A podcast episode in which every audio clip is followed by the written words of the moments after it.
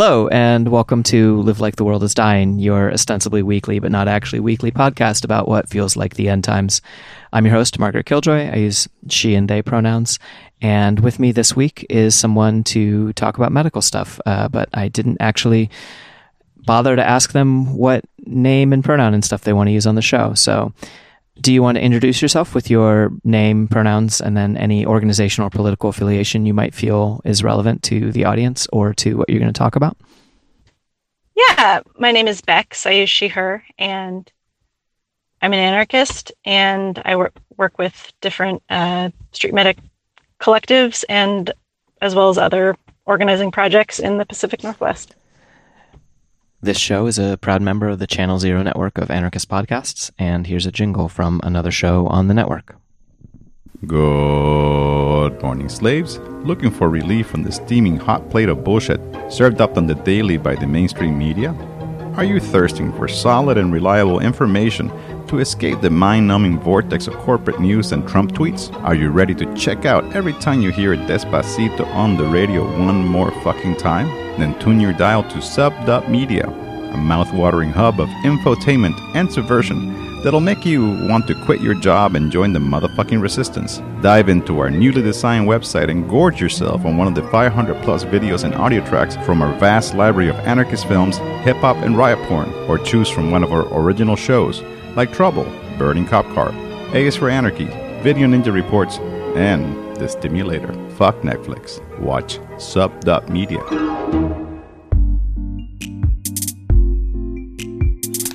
Um, so I wanted to have you on to talk about something that I hate hearing about, which is medical stuff, uh, especially traumatic wound stuff. Um, I think you know this because we talked about it before this episode, but for everyone listening, I'm incredibly squeamish and I have the hardest time dealing with medical stuff. So I guess I kind of want to not only make a content warning for this episode for anyone who's listening, that it's going to talk about the insides of bodies and things like that, that some of us try to go through our lives without thinking about. Um, but also to sort of say that it's worth, unfortunately, it's kind of worth challenging yourself if you can, if you're somewhere where it feels good to to um, hear about medical stuff. Um, I know that's what I'm going to be doing this particular time because I have a very hard time with all of this. I try to believe that the inside of my body is a ball of white light and uh, that's how I go through the day. But what I do when I'm learning medical stuff is I kind of forget the truth. The truth is that my bo- body is filled with white light. I, I temporarily choose to forget that and pretend like my body is made up of meat and blood and learn what to do if my body were made up of those things, which it's not.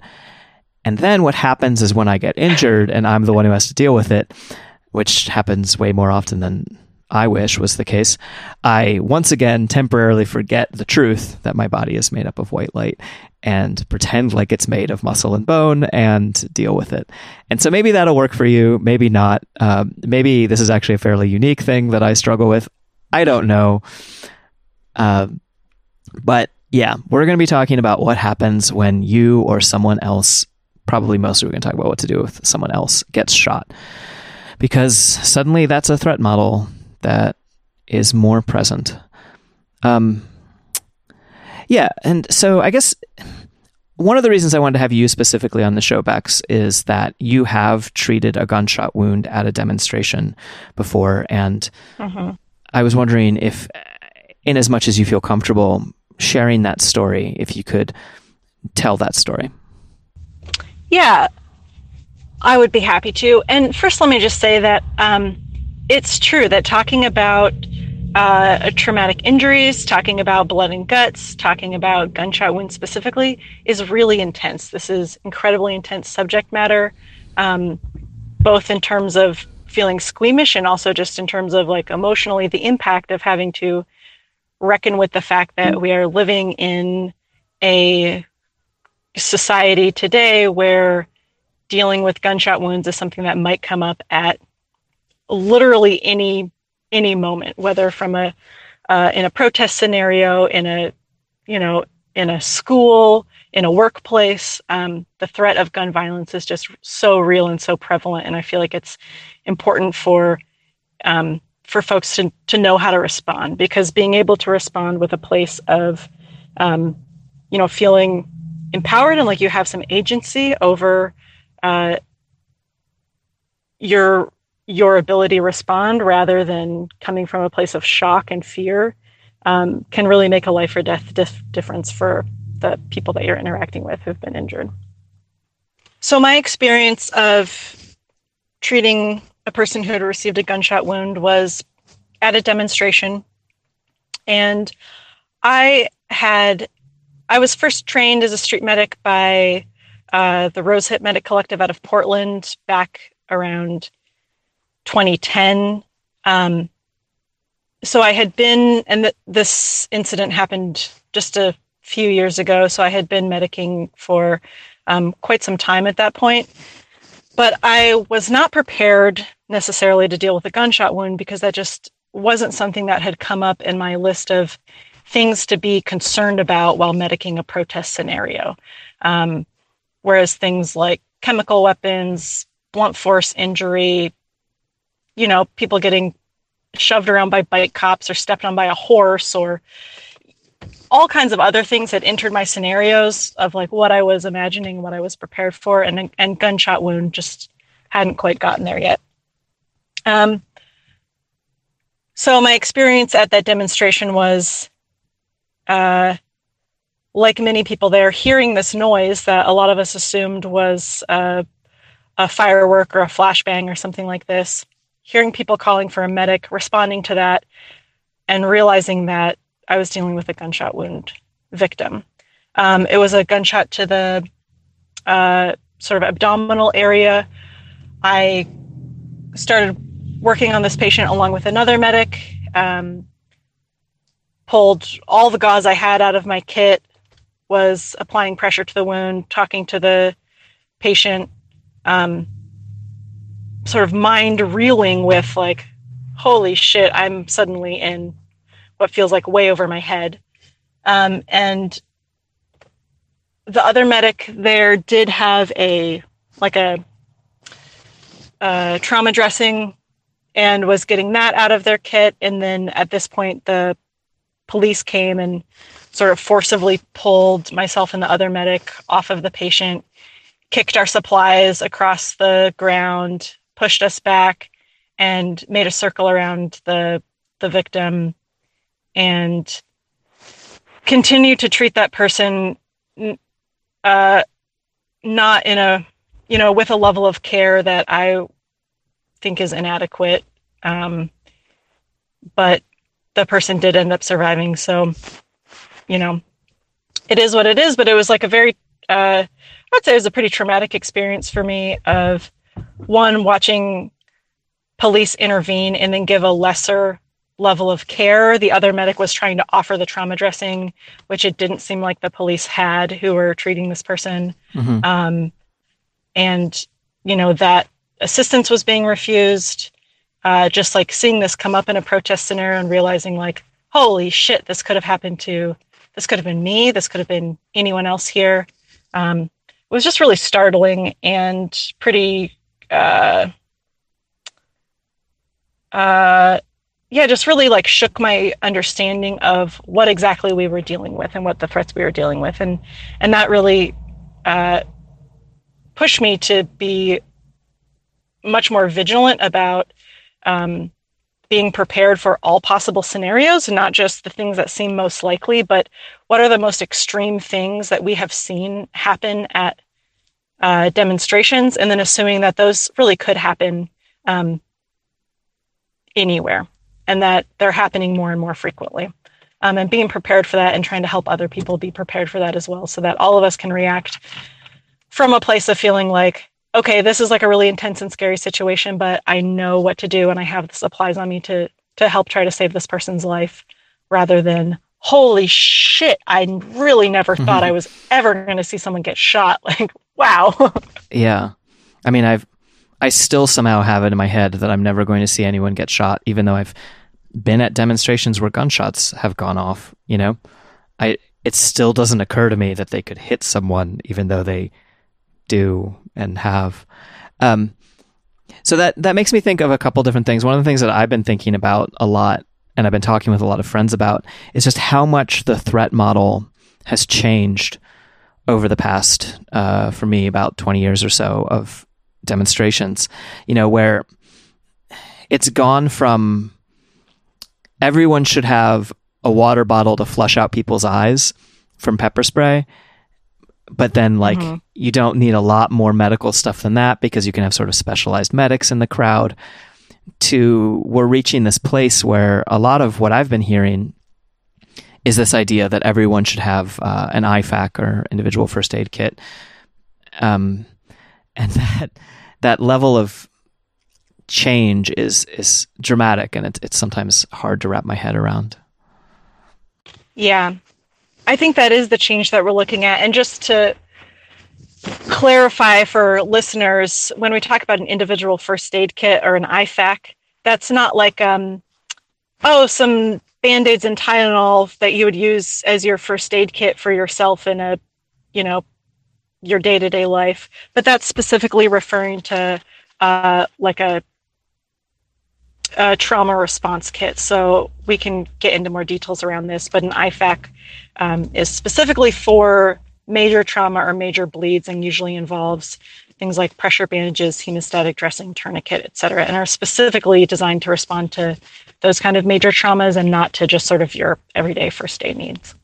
And so one of the things that I think you've talked about this, um, and I'm wondering, I guess you can talk about it again, is is sort of this idea of it seems like there's a lot of different reasons why as many people as possible should have IFAKs on them.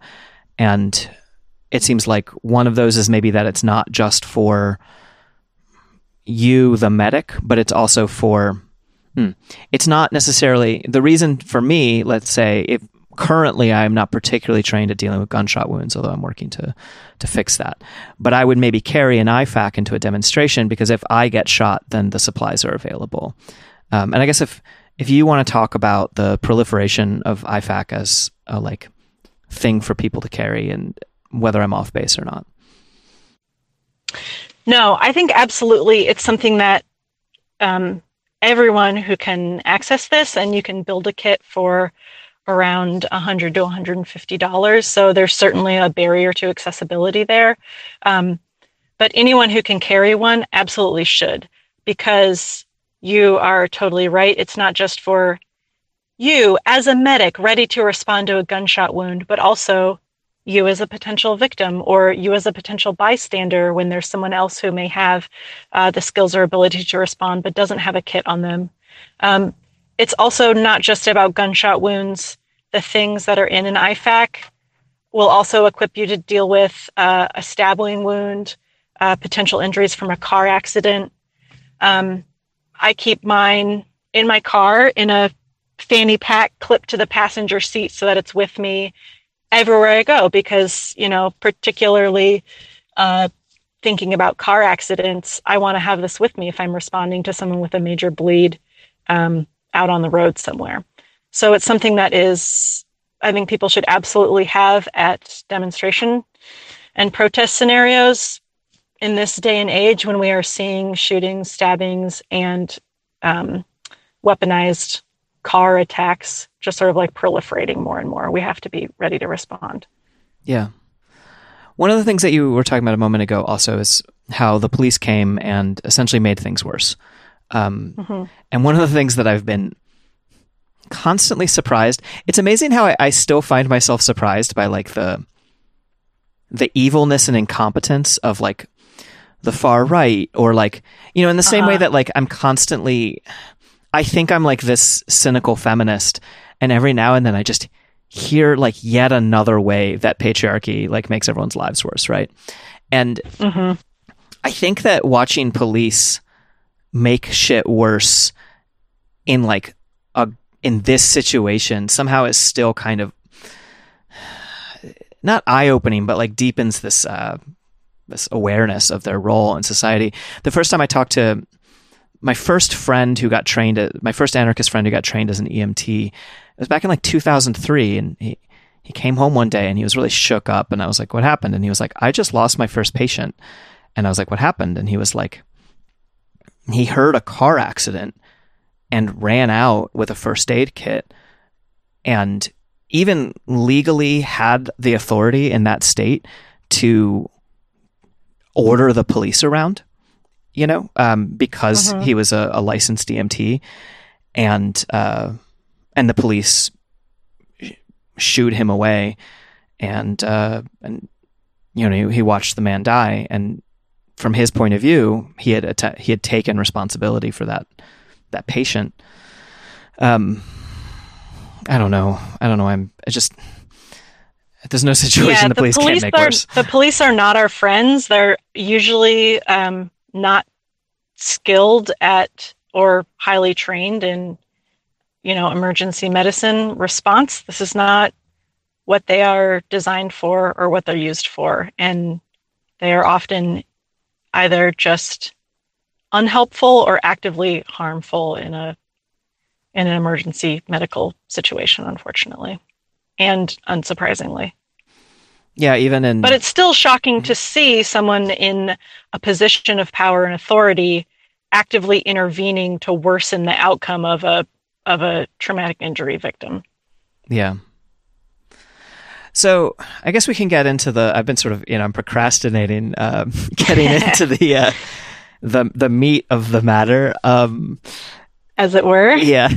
um, okay, so you were not equipped with an IFAK when you responded to a gunshot wound and participated in saving this person's life. Um, Mhm. And yet you were able to uh, do a lot of work to stop the bleed and help this person. Um, and do you want to talk about how to, I guess, does it make sense to start by talking about how you would handle a gunshot wound when you do have the proper equipment or does it make sense to start talking about what to do when you're not equipped we're going to talk about both but which one makes more sense to cover first Yeah, well, I think that we can sort of talk about them uh, side by side, actually. Um, you know, with each step of going through how you would deal with responding to a gunshot wound.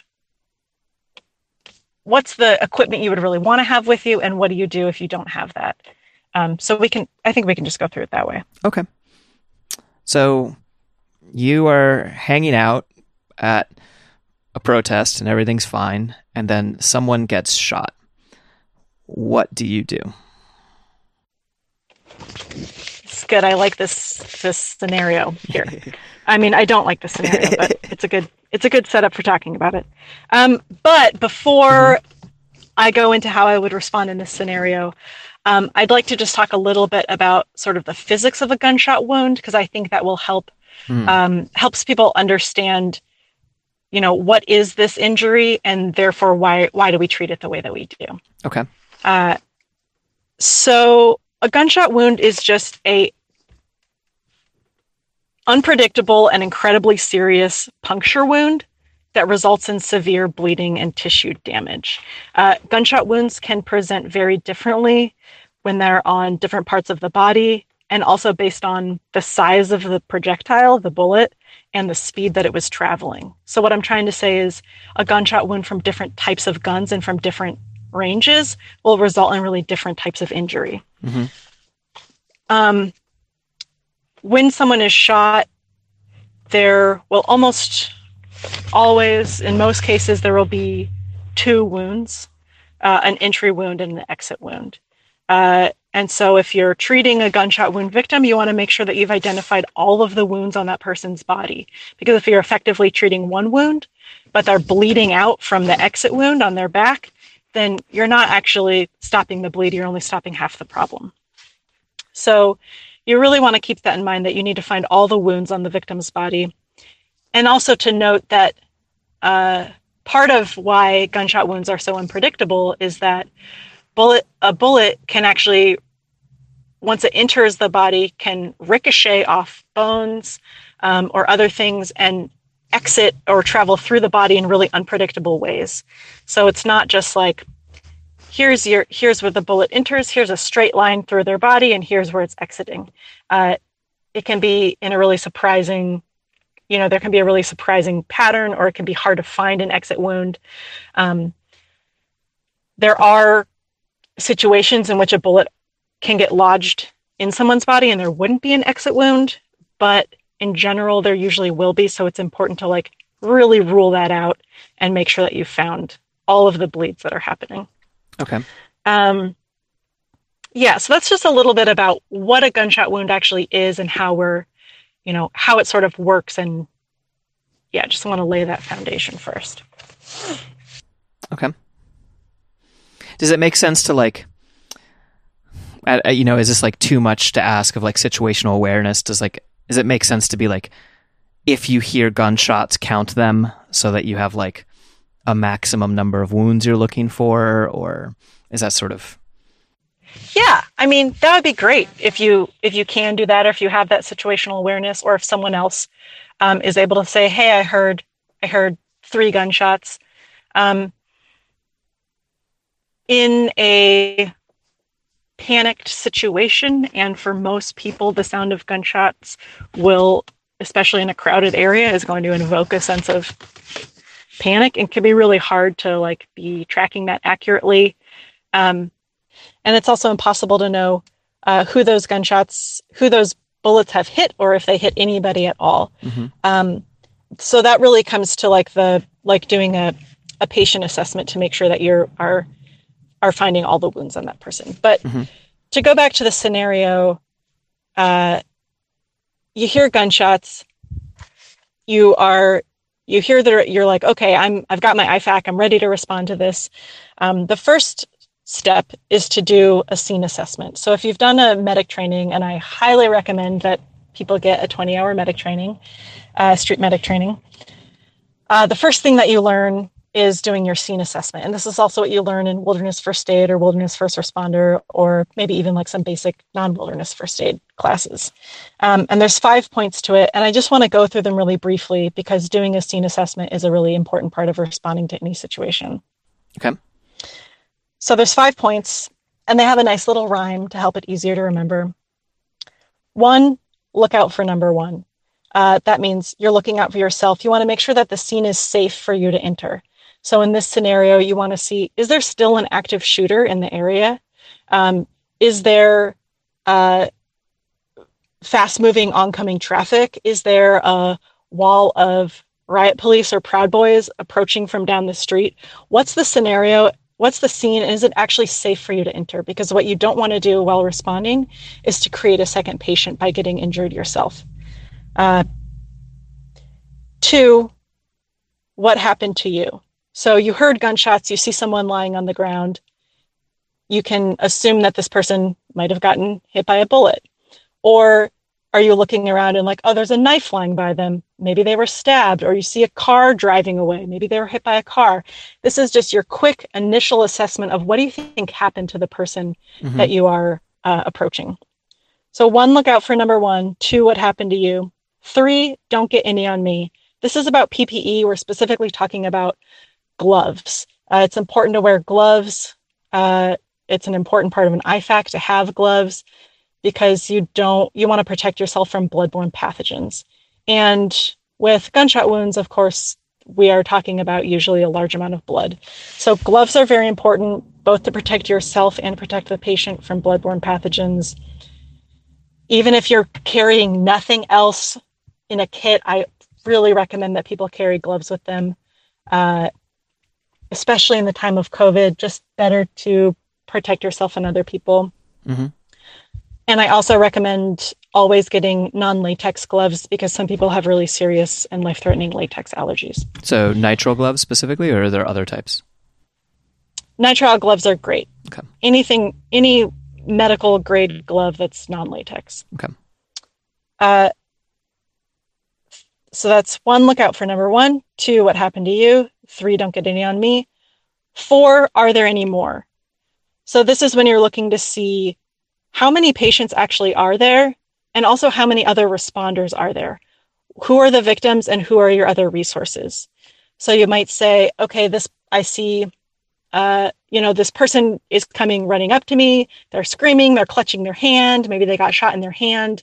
Uh, that might be the patient you want to respond to, but look around and make sure there's not someone lying prone on the sidewalk, not moving, because mm-hmm. that person might be a, a more critically injured person that you should respond to 1st Or mm-hmm. you might see, oh, there's multiple victims, but I also see other medics responding to them. And you can communicate with those people and share, you know, what's your level of training and make sure that the people with the highest level of training are working with the most critically injured patients. Okay. So step four is really about assessing your resources. Five, dead or alive. This again is just about your initial assessment of what's going on with the patient. Um, gunshot wounds can be very grisly looking, um, but there are, I mean, when you do a more advanced level of training, you learn about definitive signs of death. With the gunshot wound, people survive gunshot wounds, even really serious wounds, um, all the time. It's not unusual for people to survive, even though it's a really severe injury. I'm under the so impression. I would say, what was that? Oh, I just I'm under the impression that a majority of at least when people get to the hospital, I'm under the impression a majority of people who are hit by handguns survive, whereas a, like with rifles, the survivability goes down a lot. But I'm I wish I remembered that information more clearly before I interjected it into this conversation. So please continue. Yeah, I don't I don't know those stats specifically, but I would I would believe that. Um, and I think in general, dealing with a gunshot wound patient, what you're trying to do is stop the bleeding, Mhm. and the faster you're able to do that, the better their chances of survival. And that's what you should focus on, no matter how grisly the injury appears to be. Okay. So that's a five point scene assessment. Um, and you can do all of that while walking quickly up to a patient. You don't have to stop and sort of go through this in a in a way that's going to take up a lot of time from your response time. Uh, but it's important to just make sure that you're not creating a second victim. You know how many victims there actually are. You're not contracting bloodborne pathogens or exchanging them. Um, and you've done some sort of like initial assessment of what you think just happened. So you come up to this person, you do the scene assessment, and they are definitely shot once. Um, what what what Okay. then? Okay. So, uh, I know that what we're really trying to get to here is how to stop the bleeding, Mm. but I'm just going to throw in a couple other things because No, no, please, as yeah. a as a street medic trainer, it's hard for me to, you know, gloss over some of these other details, even Mhm. though it's sort of outside the scope of this interview, perhaps. But um, so before you start treating them, before you start trying to stop that bleed, or simultaneously to that, uh, there's just some things about patient interaction that I just want to touch on, um, and that's that it's important to try to spread a sense of calm. If you run up to someone screaming like, "Oh my God, I think you got shot!" Well, you know, you're going to freak yourself out. You're going to really freak that patient out. You're going to freak out everyone around you. So try to approach the system, the situation, as best as possible with a Mhm. sense of uh, calm that will help calm your patient down, and that will help calm yourself down as well. Um, introduce yourself to the patient and explain what you're doing while you're doing it. Mhm. Uh, even if you think that that person can't hear you, uh, it's possible that they can. And narrating what you're doing and introducing yourself, these will help calm the patient down and give them a sense of uh, just knowing what's going on in that situation rather than receiving this injury and then all of a sudden there's strange people touching them they don't know what's going on or who this person is or or what's happening um, you just really want to be communicative as possible and also narrating the steps as you're doing them helps i find helps ground yourself and also if you're working with a medic buddy helps ground your but- buddy helps narrate for onlookers what's going on as well um, and it's uh, it's just very helpful to to be talking and be communicative while you're while you're working with a patient So in D and D um, terms, talking is a free action, and you can do it while you take action. yes exactly Okay. Um yeah okay but on to stopping stopping the bleeding Oh, wait, there's one other thing you also really want to do.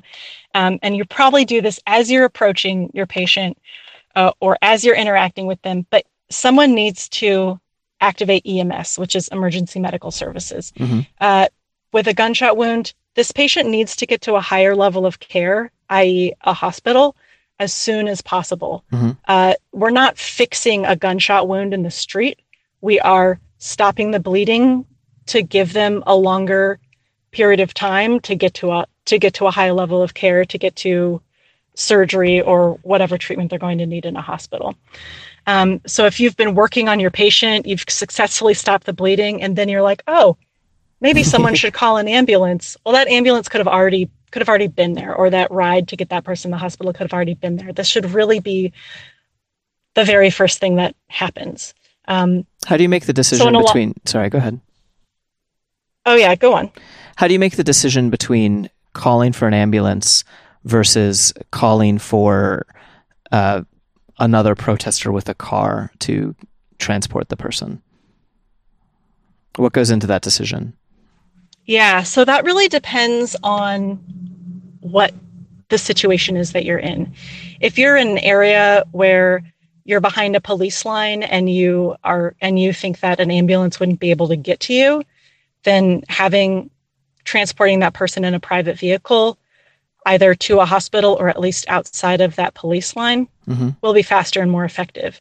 If you're just on a street corner somewhere and you are reasonably sure that an ambulance could get to you there, Mhm. then calling an ambulance will probably be faster. If someone's sitting there with a car and they're like, "The hospital's 2 blocks away, I can I can get them there." That's a different situation than the hospital's all the way across town. Even if you have to wait longer for an ambulance, the ambulance will be able to get them there faster. And another perk about an ambulance is that they can provide a higher level of care en route to the hospital as well because they're equipped for that. Okay. So that just really depends on the situation that you're in and thinking about um, the CHOP, the Capitol Hill occupied protest zone in Seattle this summer. We saw that play out in a number of different ways, right? With um, people being taken to the hospital for gunshot wounds in private vehicles, in ambulances, and you know, really a lot of there's just a lot of different ways that could play out. So many different ways to transport patients to the hospital. An important thing is that um, if you are going to be responding to the gunshot wound, designate someone else to call 911 or activate EMS. So, in, and instead of just yelling out to a crowd, somebody call 911, you should specifically say, designate someone, because otherwise Mhm. it's likely that a bunch of people will call or nobody will call because they all think someone else is doing it. So you can say, hey, you in the um, pink respirator and the blue backpack, call 911, tell them we have a gunshot wound victim on X, Y, and Z corner, and come back and report to me and tell me what they said hmm so that you can get information on expected arrival time and you also know exactly who's responsible for making that call. Okay. I had an anarchist doctor friend I was talking to about this issue say that they've experienced, or, or basically say that, like, if nothing else happens, the 911 operator will talk you through, like, responding to a gunshot wound to stop the bleeding and was able to talk about a situation that that saved someone's life that, that they knew. Um, Yeah, absolutely. And I don't think that's something you can expect from dispatch Mm. across the board, but I'm but I'm not surprised to hear that and that is that is really an ideal uh most helpful dispatch operator you could get. Okay, so you've told someone to call emergency medical services and you have done your scene assessment. Now what? Okay, so now you got to stop the bleed as fast as possible. Um, the real meat of the matter, as you said earlier. So, basically, how this works is that you just need to find all of the wounds and apply pressure until they stop bleeding. Uh, finding all of the wounds we already talked about, entrance and exit wounds. Uh, doing a blood sweep is a great way to find additional wounds. Talking about a blood sweep is sort of outside the scope of this interview, but uh, I recommend people. I'm sure there's good YouTube videos, or if you take a uh, wilderness first responder or a 20 hour street medic training, you'll learn about blood sweeps as well. It's just a technique for sort of examining Okay. the patient to find where they're bleeding. Um, but you need to find all of the wounds and expose them down to skin level so that you actually know what you're working with. Um, because even if you, you know, you might be able to see blood through someone's clothing, but actually cutting or otherwise removing that clothing to see what's going on will just really help you be able to stop that bleed more effectively. Uh, this is So this is where if you have trauma shears, you use them. Exactly. This is where you use trauma shears, which are basically just medical scissors that are designed to cut through fabric really quickly. Um, and They so, might be familiar to people from their uh, from their bedroom setups. yeah, exactly. um, so trauma shears are a great thing to have in your IFAK. Uh, with removing clothing, you especially want to watch out for any kind of like waterproof clothing. Like if someone has on a rain jacket or has on Mhm. rain pants, those can collect a large amount of blood and hold it next to the body because they're waterproof. So someone might have a major bleed going on and you don't see it through their clothes because they have a Hmm. rain jacket on. So especially waterproof clothing, make sure that you're removing that or cutting that off uh, and getting down to, to skin layer there if you suspect or or just looking underneath those to to see if they do have a wound. Okay.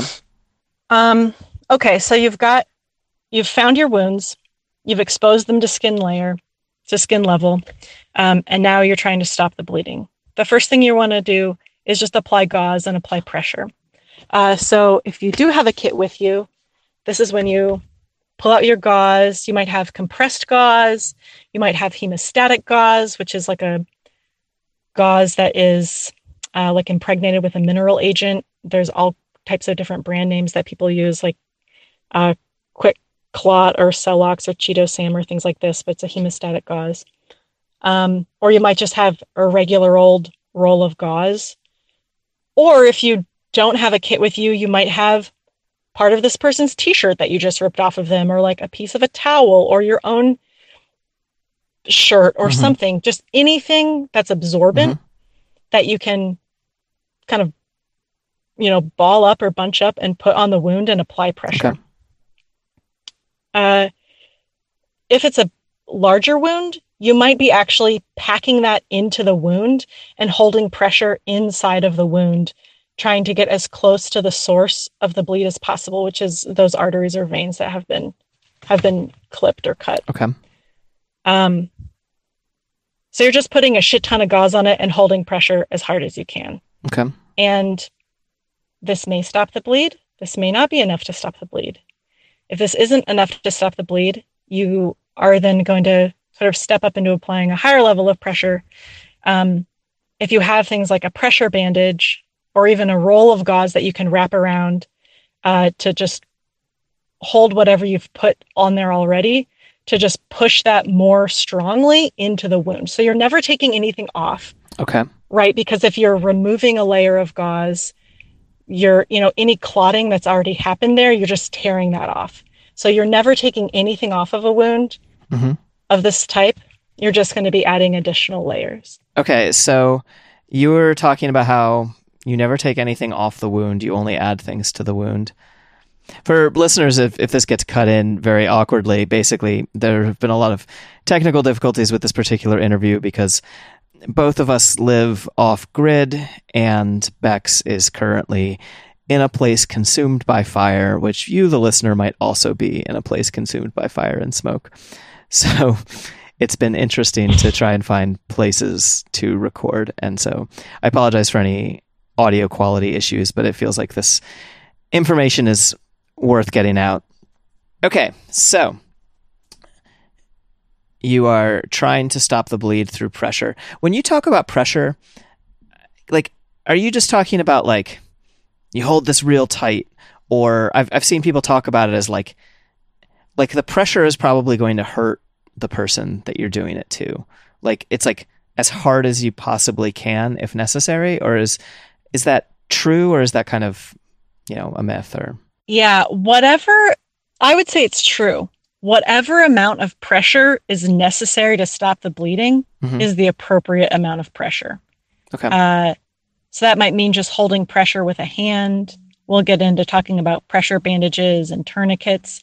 It might mean holding pressure with a knee or another part of your body that you can get more leverage with. But whatever it takes to stop the bleeding is the correct amount of pressure. Okay. So, so now what? Okay. So now let's say you've packed the wound, you're holding on direct pressure with your gloved hands, hmm and it's still it's still bleeding. This isn't enough. Uh, so now, if you if you don't have a kit with you, this is when you can use whatever you do have, whether it's a piece of fabric or a uh, you know any I don't know anything that you might have with you to actually wrap around that gauze Mhm. to help push that that gauze or whatever you've packed the wound with. Uh, by wrapping it, you're pushing it more strongly into the wound and applying that direct pressure uh, more more powerfully. If you do have an IFAK with you and you have a pressure bandage or what's also called a trauma dressing, an ETD, which is emergency trauma dressing, an Israeli bandage, these are all different names for uh, variations on the same product, which is it's basically like a stretchy, elastic um, wrap, kind of like an ace bandage, but it has like a large pad sewn into it. And then it usually has some kind of clip system or Velcro, something to like seal it up. So it's like a super band aid. Like a kind of like a super band-aid, but it's not it's not adherent at all. Okay. It has to Um, wrap around itself. Has to wrap around the body to. Yeah, wrap around the body. So uh, let's say um, our patient has a gunshot wound to the leg. You've packed this with gauze. You've been holding pressure.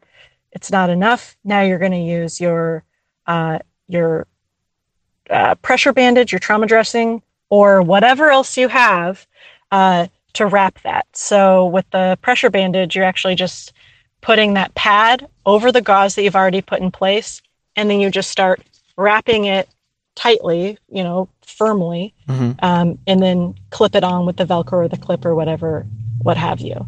And having that gauze on underneath is an important part of this because that's what's then being compressed and applying that direct pressure into the wound. So that that that's an important first step.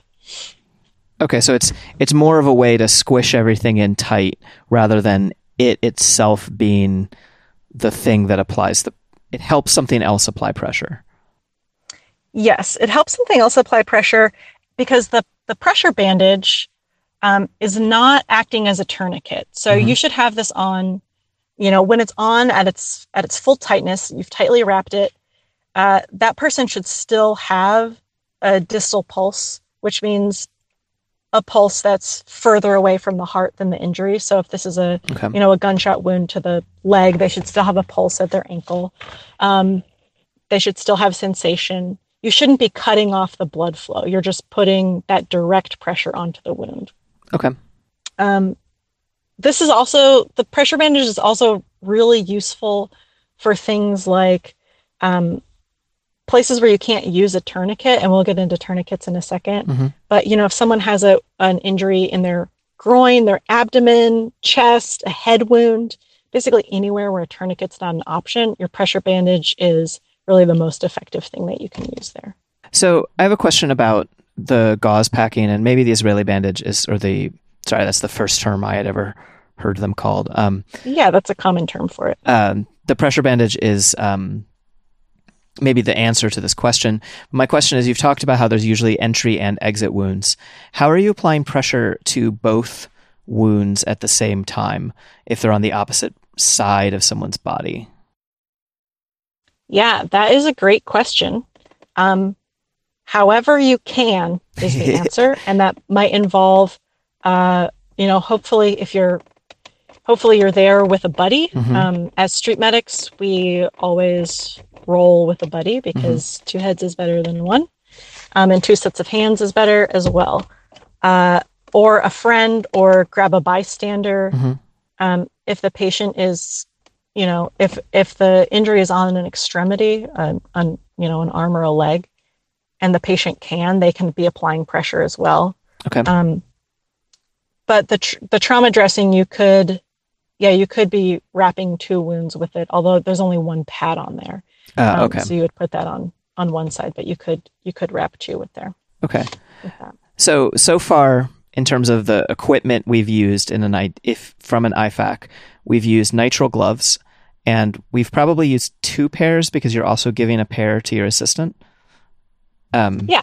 Okay. So, and then we've used trauma shears, and we've used regular gauze, and we've used um, uh, pressure bandages so far. hmm Um, okay, I just I'm sort of mapping out the IFAK as we go. I guess.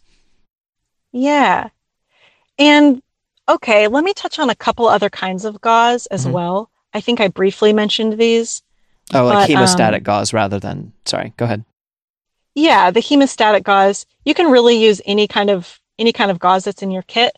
So, hemostatic gauze, like we said, is basically just gauze that's impregnated with like a mineral agent that helps helps promote clotting. So Mhm. basically it's just gauze that you put on and it'll help the body stop the bleed Mhm. quicker. And in you know, in the past this was often there would be like hemostatic agents in like a in like a granular form, like a powder that people would actually sprinkle in a wound. Mhm. This is like really not recommended um, in today's like in this kind of application because it just means that when that person gets to a higher level of care, that's a foreign substance in the wound that Hmm. the doctors or surgeons who's ever treating them will have to will have to you know deal with. Okay. So the gauze, getting the impregnated gauze is is just way simpler Okay. for a lot of reasons. Okay. So you've now applied the pressure bandage, and the pressure bandage still leaves a distal pulse because it's not a tourniquet. And I guess so. Mhm. Now, if at any of these points you have successfully stopped the bleeding, do you just not move on from there? Do you just be like, okay, as long as I continue to hold this pressure, this person is no longer bleeding, so I just wait for the higher level for them to get to higher level of care? Yes, So you're exactly. basically escalating as necessary up this. Okay. Yes, you're escalating your treatments as necessary. If the bleeding stops, then you've done what you've set out to accomplish, which Mhm. is find all of the wounds and apply pressure to stop the bleeding. Mhm. Um, while you're waiting for a high level of care. Now, this is where if you have done a street medic training, wilderness first aid, or you're, you know, a nurse or a PA or whatever it Mhm. is, this is when doing things like starting to take sets of vitals or getting a patient history. These are great and very helpful things to do while you wait for an ambulance or wait for a higher level of care. But let's say you've put on the pressure bandage and the bleeding doesn't stop. Mhm. Now we go to our next escalation, which is using a tourniquet. Mhm. Um, And so So tourniquets is tourniquet- you can just use a belt. You don't have to be very tight. It doesn't need a windlass. and if you do want a real tourniquet, they're like two dollars. You buy the cheapest one you can get. no, Oh, certainly not. You've never been so wrong as now. Okay, um, I'm going to make these jokes because this is my way of dis- avoiding disassociating, thinking about all this white light that is pouring out of our imaginary victim. Yep. Yep, I hear you. Um, so a tourniquet is basically, I'm sure everyone is familiar with like the basic concept here. It's it's something that you apply to a patient, to usually an extremity. We're talking about arms and legs here, um, and you tighten it down until it cuts off circulation to that extremity, and that stops the bleeding because there's no longer any circulation getting to that limb, including circulation to the wound. hmm So this is really our last resort, right? Because it's not good to cut off circulation to any part of the body. If you can stop the bleeding and keep circulation, this is really ideal. But, uh, you know, in a lot of situations, you might need to use a tourniquet. And um, there used to be, uh, you know, really this idea that if you put a tourniquet on, that person's probably going to lose that limb because if they have circulation cut off for any period of time, so it's like dangerous to use a tourniquet at all. Um, this is not really the current understanding. It's certainly fine, good, encouraged to use a tourniquet when you need to, and there's not the same, uh, you know, idea of, as there was previously in our sort of medical understanding of if you use a tourniquet, that person will uh, lose that limb because thanks to all of the um, wars for oil that the U.S. has fought all over the world, we've learned a lot about combat medicine, and uh, there's been a lot of advances in our understanding of of major traumatic injuries and how to respond to them. Okay. So when we're talking about a tourniquet, uh, what I'm talking about specifically is called a CAT or a combat application tourniquet. Um, and specifically, the ones that are on the market today are Gen 7 or like the CAT Generation 7 or whatever. This is pretty much like the standard of what people are using. Mm-hmm. Um, so you pull this out when everything, whatever else you have, isn't working. Um, and basically, let me just pull out mine so that I can look at it while I'm talking about it here. It comes in a little carrying case. I was thinking about pulling out mine at the same time, but it doesn't do yeah. it doesn't do the audience any good if I do that. Whereas tourniquet party here.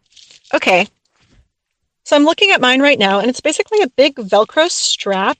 The strap is like maybe an inch and a half wide. Um, it's got a bright red tab on it, so it's that just makes it easier to, you know, know exactly where the end of the strap is when you're in a emergency situation. And then it's got like a little clip and a rod. And the rod, this is also called the windlass. Mhm. And this is the part that you, um, so basically you you put the Velcro strap around.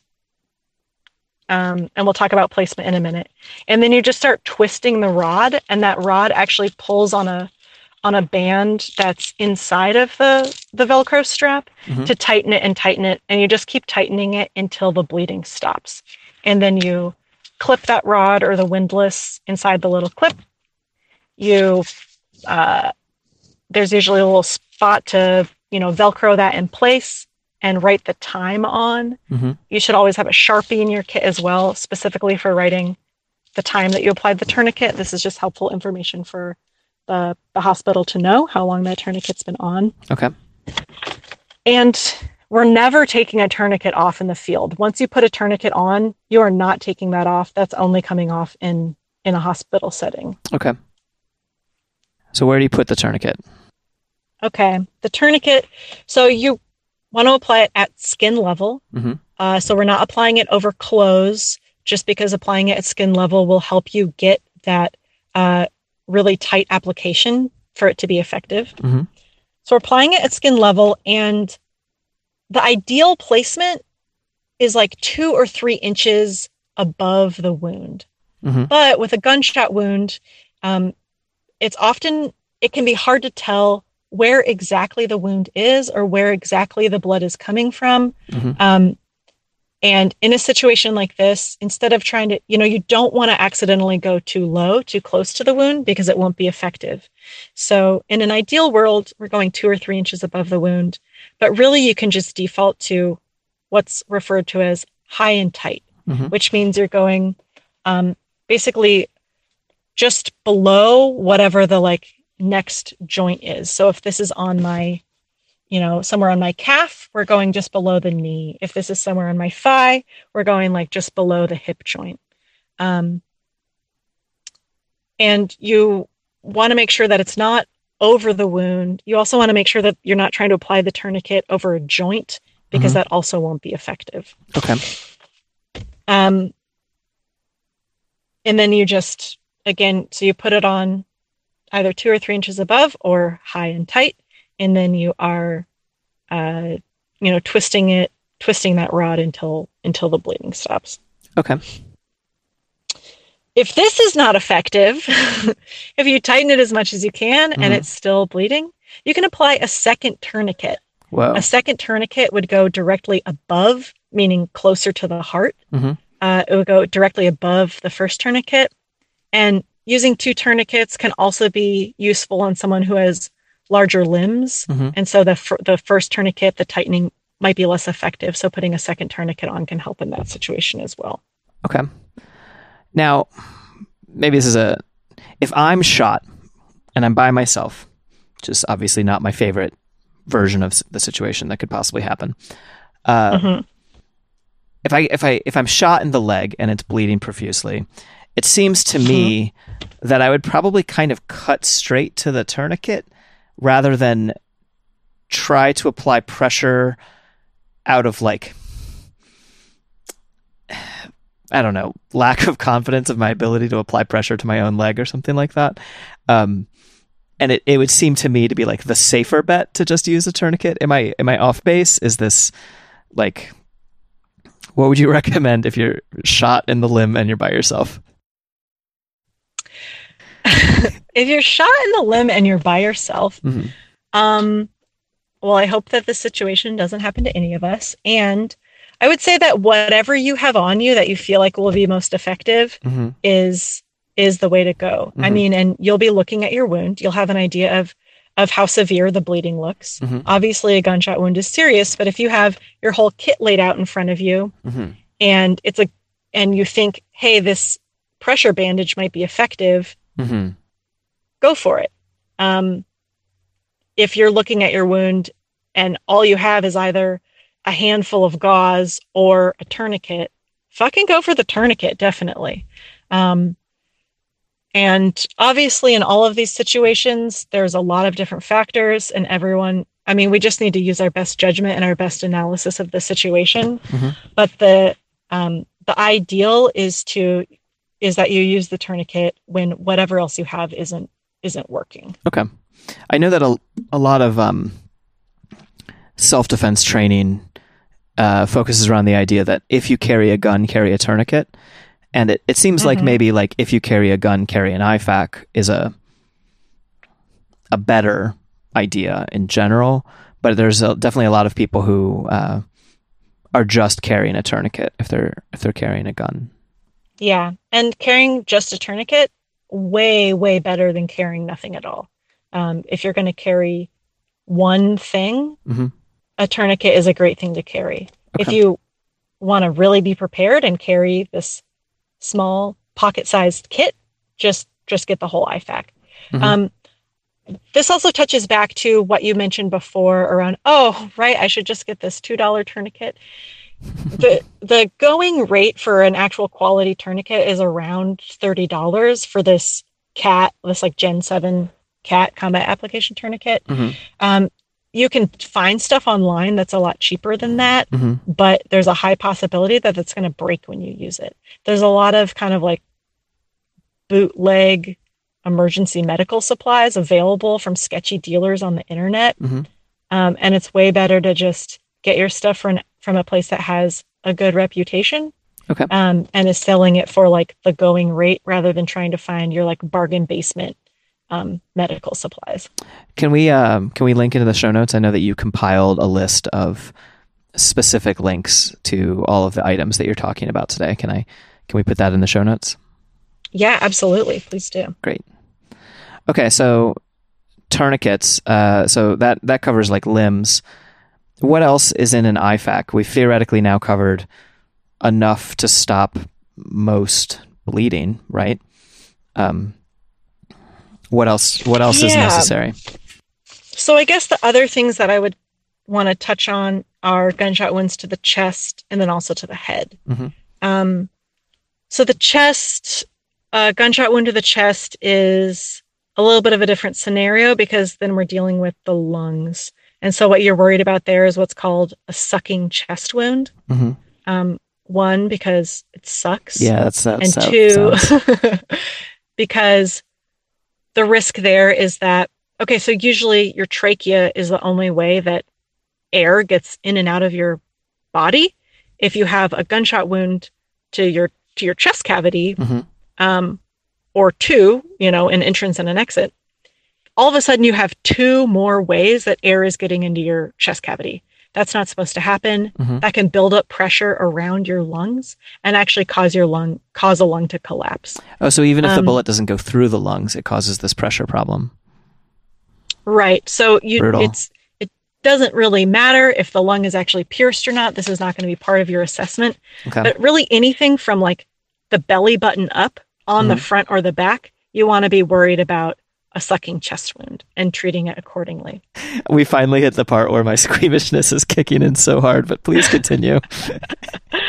just just remember the white light. Yeah. We're just talking about the white light here.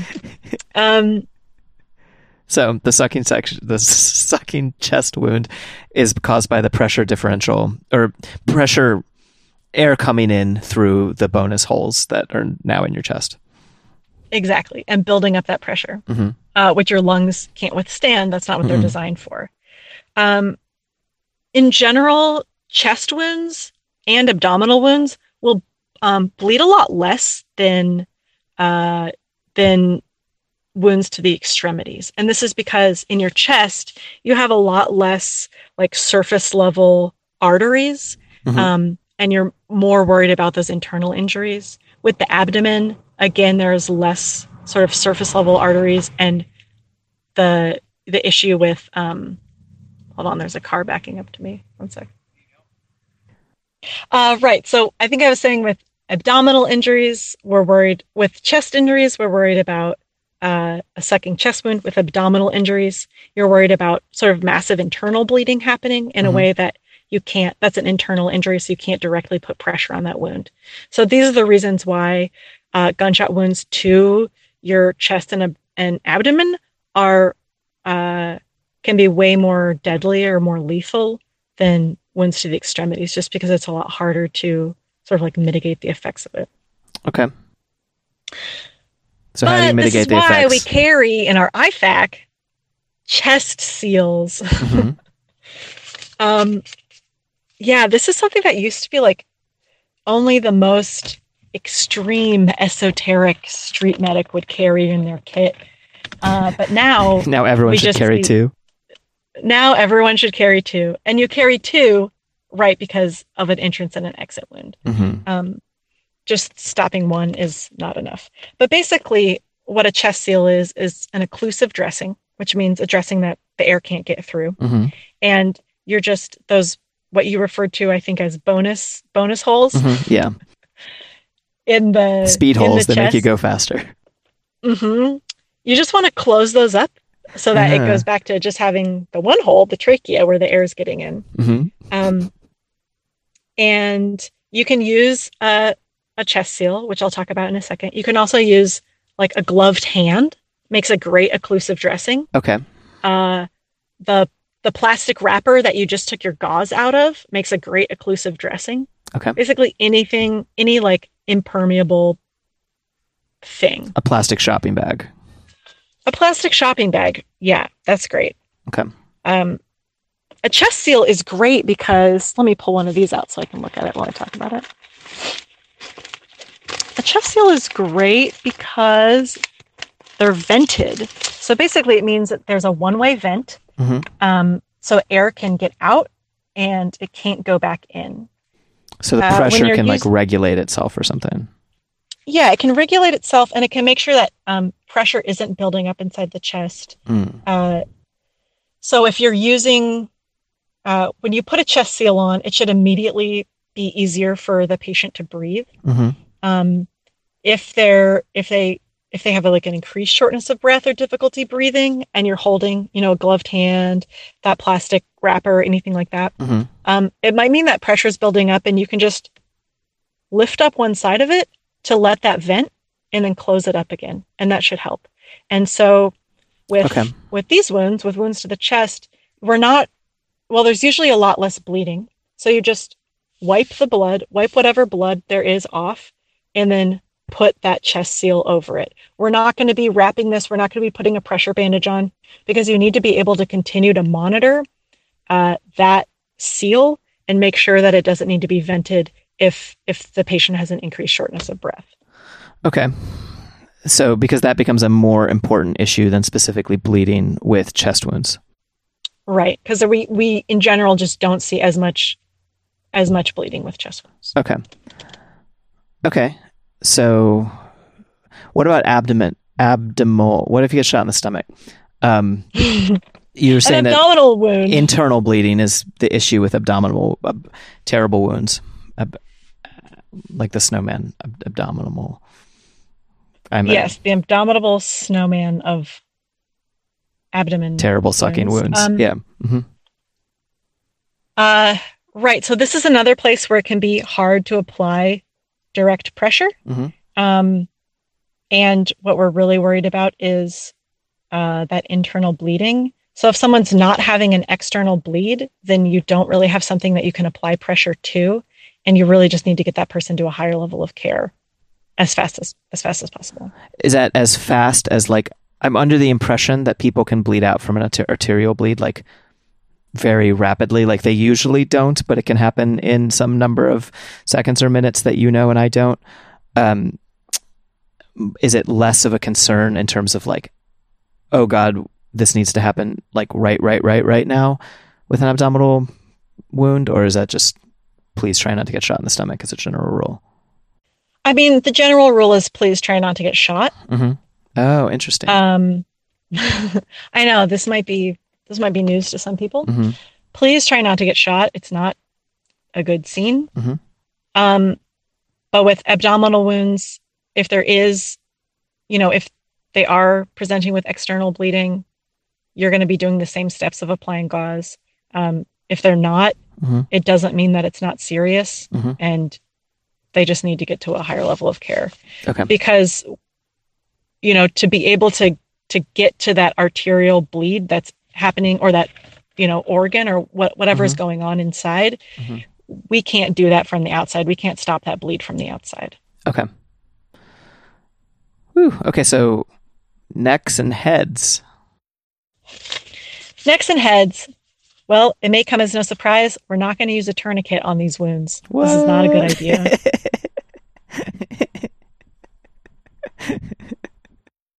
Um, like any other wounds, we're going to be applying pressure, Mhm. packing the wound, using a pressure bandage. Um, I wanted to mention these wounds specifically just Mhm. because uh, emotionally and visually, it can be a lot more grisly to see. Um, but like any other wound, just sorry, this little pickup truck going by. It's okay. Like any other wound with a head wound, we're applying pressure, we're using a pressure bandage, we're packing the wound with gauze, we're doing whatever we can to stop the bleeding and getting them to a higher level of care as soon as possible. Okay. Whew. Okay, so that is there a Okay, so in your IFAK, as a result of what you've talked about, I'm I'm doing this thing where I'm I'm going over it so that you can correct me into I don't know. So you want two pairs of nitrile gloves because you want for you and a buddy to keep Uh-huh. uh, blood off of you. And then after that, so then you're doing your scene assessment, you're coming up, you're acting as calmly as you can. You're looking for the entry and exit wound if at all if they exist. And then you're packing ideally hemostatic gauze into the wound and if not you're using basically anything else you have. Now is this a place where if you don't have any gauze you would be using like t-shirts and stuff like that? Yeah, definitely. Because I mean, gauze is great, especially if it's packed and it's sterile, but Mhm. we're more concerned with just stopping the bleeding by any means necessary than Mhm. Worrying about oh, my sweaty t-shirt that I'm packing into this wound. You just have to stop the bleeding. It's Mhm. a, it's a life or death situation. Okay. So you're packing the wound and you're applying a fuck ton of pressure or as much pressure as is necessary, as much pressure as you're capable of causing with your body. If that doesn't work, you escalate to a pressure bandage and which you will also have in your kit. And if that doesn't work, you escalate to a tourniquet if it's on a limb. And so you want all of those things in your kit. And then also because there's a chance that someone will get shot in the chest. And I also know that in self defense training and in general, people are trained to shoot at center mass with guns. Um, I don't know whether that Yep. actually translates to most uh, gun injuries being in the chest and abdomen, but it it certainly seems like that would be the case. Mhm. Uh, you always use a chest seal if you have it available on bullet wounds to the chest. Is that fair to say? Yeah. Okay. Um, and you apply the chest seal after you've packed the wound with gauze? No. Ah, okay, I missed that part. So I know that you said okay, so but you don't want with the chest seal, you're not applying pressure on you're not applying like pressure bandages on top of the chest seal because you need the air to regulate, right? Are you just applying Right, pressure with like your body? You are uh, not really applying pressure to a Ah, chest wound. Okay. You're you wipe you wipe it clean. Mhm. wi- You wipe the wound clean with whatever gauze you have, or Mhm. um, you want to get it cleaner and as dry as possible. You Mhm. slap that uh, ideally vented chest seal on top, Mhm. um, and make sure that it's you know you press it down firmly. Make sure there's a good seal, or you're holding with your gloved hand. Mhm. Um, and that is that is what you're that is what you're doing. You don't want to be applying. Uh, I mean, wi- if you're using your gloved hand or you're using like a wrapper, you can be, you know, obviously pressing that down firmly Mhm. on a vented chest seal. Uh, if you're applying strong pressure to it, you're also blocking the vents at that point and sort of uh, stopping that part from working. Okay. So I, I feel like we're you know we're coming up on well I don't even know how long it's been because there's been so many starts and stops. But Mm-hmm. uh, is there anything specific about gunshot wounds that also need to be addressed, or if not, I guess I would say like how does someone listening continue their education besides just listening to a one-hour podcast at some point in the past? Yeah, I would say definitely continue your education. This is, I mean, there's a lot more that I would have loved to go into if this was a, a training. It's hard to do without uh, actually looking at people, but I hope that this serves as a good overview of what to start thinking about, what to be, what to be thinking like, okay, I need to learn about taking pulses. I need to learn about how to do a blood sweep. I need to learn how to use this equipment and where to Mhm. find it. Um, I highly recommend that folks do a 20 hour street medic training if possible. A wilderness first aid or wilderness first responder training are great as well. Um, there's also a lot of really good videos online from like the People's Community Medics in the Bay Area, uh, North American Rescue, which sells a bunch of products uh, like tourniquets and pressure bandages and has demos for those things. Mhm. Uh, stop the bleed trainings. There's a lot of training that you can do online, especially about how to use this different equipment, um, which might be helpful, particularly in COVID times when doing these in-person trainings is a lot, uh, a lot harder to do than previously. Okay.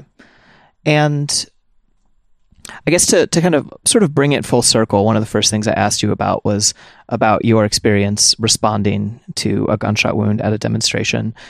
And you mentioned that it was a, a, a fairly traumatic event. And so, in order to dig up that trauma and make you talk about it in front of people, for anyone who's listening, I definitely cleared this with Bex before.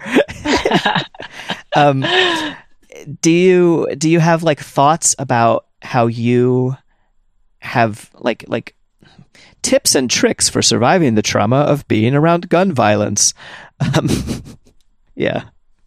Uh, no, I don't have tips and tricks for surviving the trauma of being around gun violence, but Okay. I will say that being prepared Mhm. and having your kit with you and knowing, feeling empowered in how you'd be able to respond Mhm.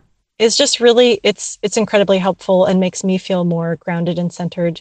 Uh, being in demonstration settings now, particularly if I know there's guns around, because I feel like, okay, this time I'm really ready to respond. Mhm. You know, um, in in an even more helpful way than I did the first time around. And, you know, hopefully I'll never be in that situation again, but, um, but it's good. It's empowering to feel ready. And I guess this is why, you know, talking more about my history of how I got into medicing, this Mhm. is why I, uh, sort of really became interested in street medicing in the first place was having the experience of almost dying from a concussion that I didn't know I had and then being like, wow, I almost died and I had no idea that that was going on. Like, whoa, I need to be more empowered and I want the folks around me to be more empowered. And actually just like knowing what's going on with our bodies and being able to give and receive care, um, including day to day care and also including emergency response outside of the you know professionalized institutionalized structures. Because especially now we're seeing a lot of really violent encounters um, you know involved with the types of political activism and organizing that's going on. And um, you know we keep us safe. So it's the more people who are prepared to respond the safer we all are. That makes sense. I definitely i know that I kind of have let my prioritization of this particular skill set lag. Uh, I used to study this more actively when I was more involved in like environmental direct action, tree sitting, and things like that, because it, mm-hmm. you know, because it was very necessary because I could fall out of a tree by myself somewhere, you know, um, and I've kind of let that sit by the wayside because it's it's hard, it's scary. Um, but you actually did touch in terms of how to respond to trauma, one of the main things that has come up in interviews on this show and has also been just like my understanding of how trauma works and one of the reasons I'm so into preparedness is that that sense that sense of agency and going through traumatic events with agency seems to be like I've I've read pop science that claims the studies claim that uh, responding to things with agency is one of the main ways to avoid further down the road problems with trauma. And yeah, I'm even in like weird small ways where, you know, when you're sitting in a jail cell, if you come up with a plan, like this is how I'm going to talk to my lawyer, or this is how I'm going to get a spoon from the guard and dig myself to freedom, whatever your plan is. I'm I'm under the impression that having plans during traumatic events and like moving forward with them is one of the main things to do. And also for myself, and this is sort of, well, it's related. I have a lot of anxiety issues that's related to trauma, but us also in terms of preparing for trauma. One of the reasons I'm so into preparedness is because I'm able, by and large, to not worry about certain things because not because I can handle them, but because I know that I've done the work to handle them as best as possible if they happen. You know, mm-hmm. um, and so it's possible, it seems to me, that we can fixate on the scary bad things that can happen to us, but we can also think about them in ways that are not quite as fixated and allow that to kind of let our minds rest. That's my hypothesis. I don't know if you've if that has been working for you or yeah, that absolutely resonates with me and I feel like the more uh, prepared I feel specifically around gunshot wounds, but also in terms of other, you know, emergency medical situations. I feel like the more prepared I feel, the calmer I feel about those scenarios. And also, I've been doing some online trainings, and I'm planning for a in-person, you know, specific gunshot wound specific trainings uh, here in my local community. And that also makes me feel safer knowing that, okay, here's 10 or 20 or 30 other people who are in my community who will also be able to respond to this and mm-hmm. feeling like both having the knowledge and then seeing that decentralize and and generalize mm-hmm. um, feels really powerful as well. Well, thanks so much for braving smoke and random people confused as to why you're parked by the side of the road to go somewhere where you have service enough to to talk with me. Uh, I appreciate it. Is there any anything else you need to you want to shout out or you know any of your own projects that you you want to draw attention to? Uh, I don't think so. Not right now, but um, yeah, thanks so much for having me on the show. It was really nice chatting with you, and and I'm just excited for more people to feel confident and empowered responding to gunshot wounds, and hopefully never have to. But that's here my we, plan. Here we fucking go. Cool. Here we fucking go. That is that's what the podcast should have been called. Thanks for listening to Here We Fucking Go, a ostensibly weekly but clearly not weekly podcast. I'm your host Margaret Killjoy, and if you want to support this show, you can support me on Patreon. My Patreon is patreon.com slash Margaret Killjoy and there's lots of stuff. There's like at this point about 38 zines that you get and things like that. Um, and in particular, I'd like to thank Chris and Nora and Haas the dog and Kirk and Willow and Natalie, Sam, Christopher, Shane, the compound, and M for making this show possible. And I, more than that, want to thank everyone who's out there providing mutual aid and confronting fascism and doing all of this crazy, important, and terrifying work because we need to. Um, we're we're the only hope we have.